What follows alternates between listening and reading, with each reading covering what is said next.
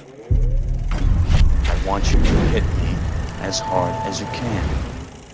He's the ultimate regular dude who always seems to find himself in a wacky situation or an incredible adventure. Steve Guttenberg is the type of movie star that could only exist in the 80s and part of the 90s. He's a non threatening, nice guy with a charming sense of humor who always seems to find an excuse to take off his shirt. Guttenberg is the type of actor who provides exactly what is needed for the film and the character. No more, no less. He's an icon, a symbol of a more simple time when everyone could get together and laugh at police officers, the elderly, and three men and a baby and a g- g- g- ghost.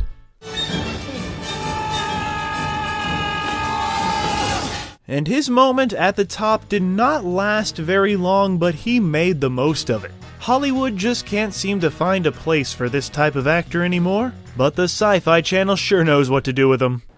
Well, I, I think about quitting show business five times a day um, because it's just a horrible grind. Um, But yeah, did Steve Guttenberg quietly step down from his throne, naturally and peacefully moving on with his life and his career? Or is there a more dark and sinister reason for why Stevie Boy stepped away from the silver screen? Probably not. But let's find out anyway, as we ask the question that's been on everybody's mind since that dog fell in love with that dolphin. What the f happened to Steve Guttenberg? That's a stupid question. One question, answer that. It's irrelevant. I won't answer it. Before we begin, I just want to say thanks for watching. Please like, share, and subscribe. And don't forget to click that bell to get notifications if you're into this kind of stuff. Now, back to the show. But to truly understand what the fuck happened to Steve Guttenberg, we must begin at the beginning, and the beginning began when he was born on his birthday, 1958, Brooklyn, New York. The acting bug would take a big bite out of young Steven. In high school, he was greatly inspired by his drama teacher, Mr. Kirby. He would venture off to Los Angeles, and from 1977 to 1980, Steve Guttenberg would work the grind of any up and coming actor, filling out his resume with many commercials, advertising all sorts of wonderful material possessions. He had an uncredited role in a movie called Roller Coaster in 1977, as well as starring in a movie called Chicken Chronicles, in addition to appearing in a short lived sitcom called No Soap Radio. And Steve Guttenberg claims that he learned how to be humble by working with Sir Laurence Olivier in the film Boys from Brazil in 1978.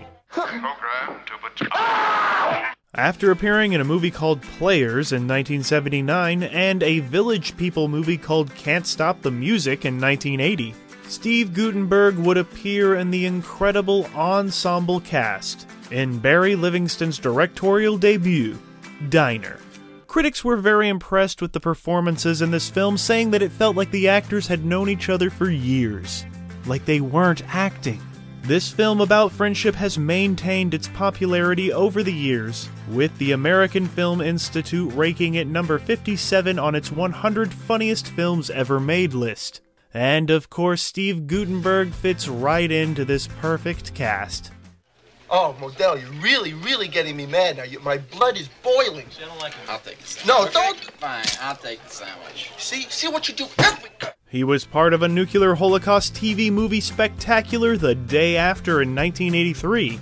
Then the following year, Steve Guttenberg would headline the film that launched a million sequels, Police Academy, in 1984. Picking up where the Keystone Cops left off, continuing the comedic tradition of funny cops into the annals of cinema. In interviews, Steve Guttenberg says that he didn't try to play the character for anything more than what he was a party guy who doesn't know what he wants to do with his life. Nothing more, nothing less.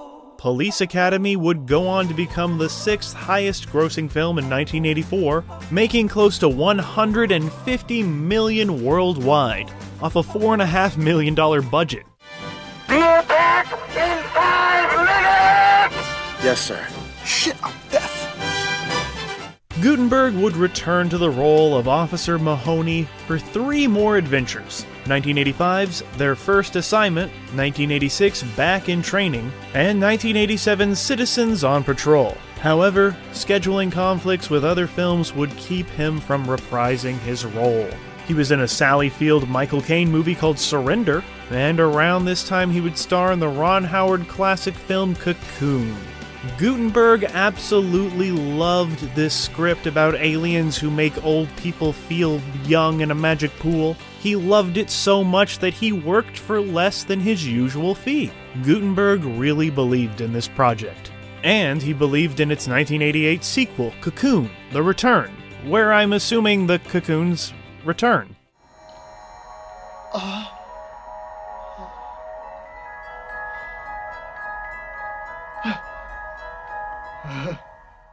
The same year that Cocoon came out, 1985, he was in a movie called Bad Medicine, and the next year, 1986, he was in the now classic Short Circuit, which made over $40 million at the box office off a $15 million budget. But Roger Ebert, the guy with the thumbs, was not a big fan of this one, saying that Short Circuit is too cute for its own good.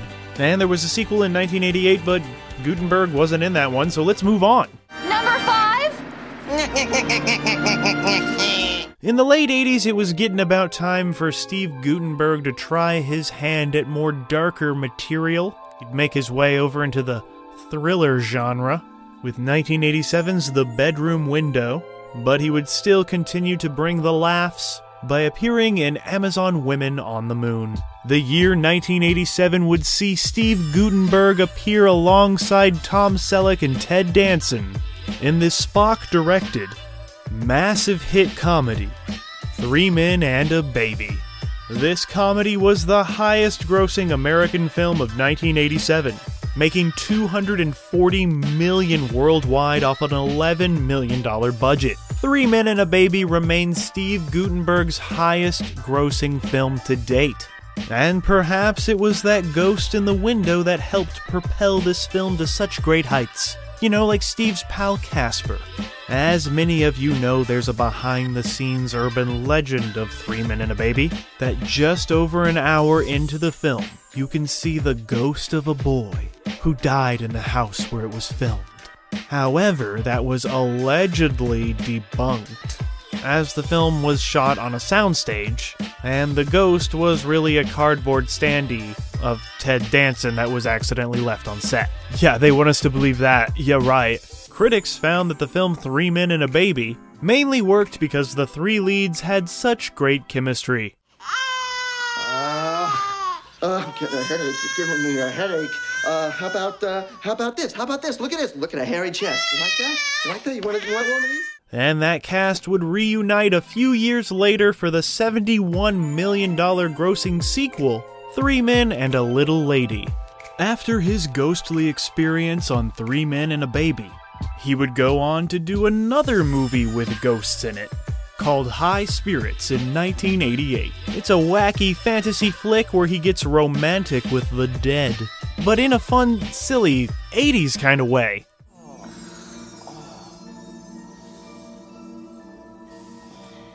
Oh, and we can't forget the movie Don't Tell Her It's Me, aka The Boyfriend School, which had him sporting a New Zealand accent and a mullet. Then he took a few years off from the big screen to go back to his stage roots, to work on a few Broadway productions. Because despite what some may say, he's actually like a real actor, a thespian, an artiste. But Steve Guttenberg would come roaring back to the big screen by playing more mature roles in films aimed at younger audiences, such as his role in the Disney soccer underdog flick The Big Green. And he joined the ensemble cast of the Christmas film Home for the Holidays, as well as star in the Parent Trap ripoff Olsen Twins movie It Takes Two. But he got the ultimate seal of stardom when he was mentioned in one of the best Simpsons episodes ever, the Stonecutters episode, in the song We Do, which perfectly pokes fun at Guttenberg's status as an unlikely superstar. You know, the only explanation for this guy's popularity is that an Illuminati like organization put him there. LOL. Who makes Steve Guttenberg a star? But for me, growing up in the 90s, there was no better Steve Guttenberg movie than 1997's Tower of Terror. It was made for ABC's Sunday night Wonderful World of Disney and was based off the popular theme park ride. And one has to wonder is Steve's decision to star in a film about ghosts in Hollywood his subtle, secretive, symbolic way of telling us the truth behind the phantom of three men and a baby? Most likely, definitely, yes, maybe. It's redemption. It'll get me back in the game. People will listen to me again. And seriously, what do I care about some moldy old ghosts I don't even know?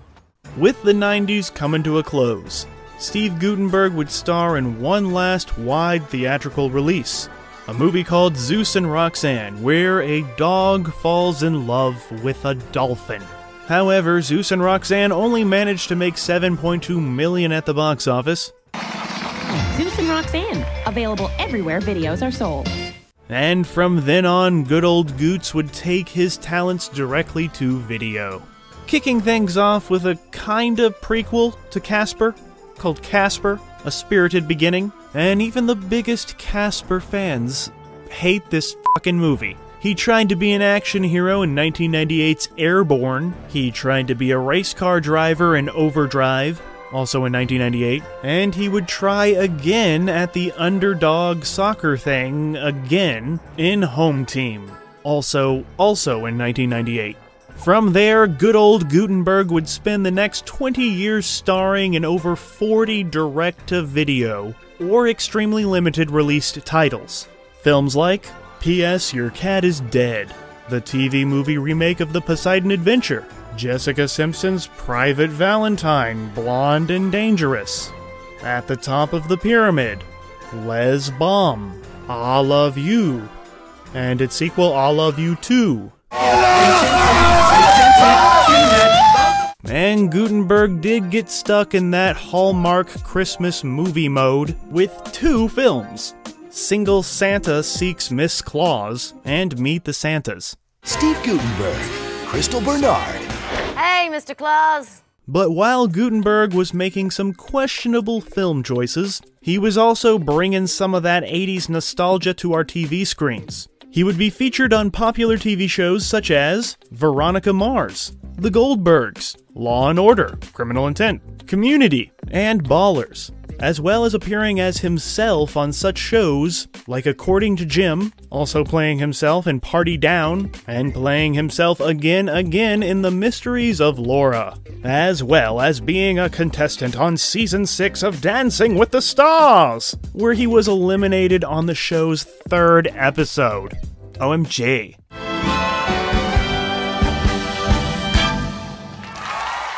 But Steve Guttenberg would fully embrace that sci fi channel corny movie trend with a movie called Lavalantula. You know, it's like volcano spiders, basically. It reunites him with some of his Police Academy castmates, and got a sequel to Lava 2 Lantula. And in this beloved Lava Lavalantula franchise, he plays an aging actor who doesn't know what to do with his career and is the world's only chance at stopping these volcano spider things. And I don't know if you know this, but Lavalantula exists in the same cinematic universe as Sharknado. You know what? This shows that Steve Guttenberg still likes to have a good time. Movies should be fun. And the first step to making a movie fun is casting a guy who seems like he's having fun. And whether it's Diner, Three Men and a Baby, Police Academy, or Lavalantula, or Two Lava, Two Lantula, Steve is always having fun, which is totally contagious. Viva Los Angelinos! Lavalantula, a sci-fi original movie. He was featured on Holey Moley in 2020, played a very interesting looking character in a film called Original Gangster in 2021, and appeared in Paper Empire in 2022. Hey, that's this year! So you know what? He's still working. He's still out there doing his thing, and Steve Guttenberg has other projects in the works. And there's rumors out there that Disney is working on a Three Men and a Baby sequel, sequel, Three Men and a Bride, because that baby's old enough to get married now. So, yeah, those rumors are starting to stir up again, so maybe there's a comeback just around the corner. But you know what? he doesn't really need one. His legacy is secure. In Steve Guttenberg's 2012 memoir, The Guttenberg Bible, he opens this book by recalling his first conversation he had with an agent at the age of 16. The agent told him to forget about being an actor, telling him that he doesn't have the right look, didn't have the talent, and his name was ridiculous. Guttenberg. Nearly $1 billion in box office receipts later, Steve Guttenberg has gotten the last laugh. Some movie stars may head down dark paths when their careers start to mellow out, but Guttenberg has never really been tangled up in any controversy. He lives a humble life with his wife. Guttenberg is involved in several charities, and the people who have known and worked with him over the years have nothing but nice things to say about the guy. So maybe what they say is true. Nice guys do finish last. But that's okay, because it's the journey that truly matters. And Guttenberg sure gave us quite the adventure along the way.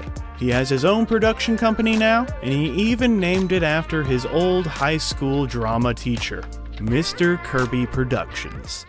Relax. Relax, right? Relax. Om, om. Guttenberg had his time in the spotlight, and that was plenty. He never burnt out or disgracefully ruined his legacy or annoyed us with too many Guttenbergian performances. You know, to the point where we don't really appreciate him anymore. We were given just enough. Hollywood just kind of kept moving on, and Steve Guttenberg was like, oh, okay, thanks for the fun times. I'm just gonna keep doing my thing. Steve Guttenberg seems to know his place in the history of cinema, and in the zeitgeist of our pop culture. He's never trying to be something he's not, always staying true to himself. And Steve seems to really appreciate the opportunities that he's had in his career. He loves that so many of his films have become classics, but he always humbly never takes credit for their timeless appeal. He's the perfect example of not knowing what you got until it's gone. We didn't truly appreciate what we had when he was around. You know, it's happened to us all. One day you wake up and you just think, hey, you know what? Steve Guttenberg isn't in movies anymore. I miss him. And you know what? That is the genius of Guttenberg, leaving you wanting more. And nobody, not nobody can do it like Steve. So, nobody, not nobody should give a fuck about what the fuck happened to Steve Guttenberg, because he's doing just fine.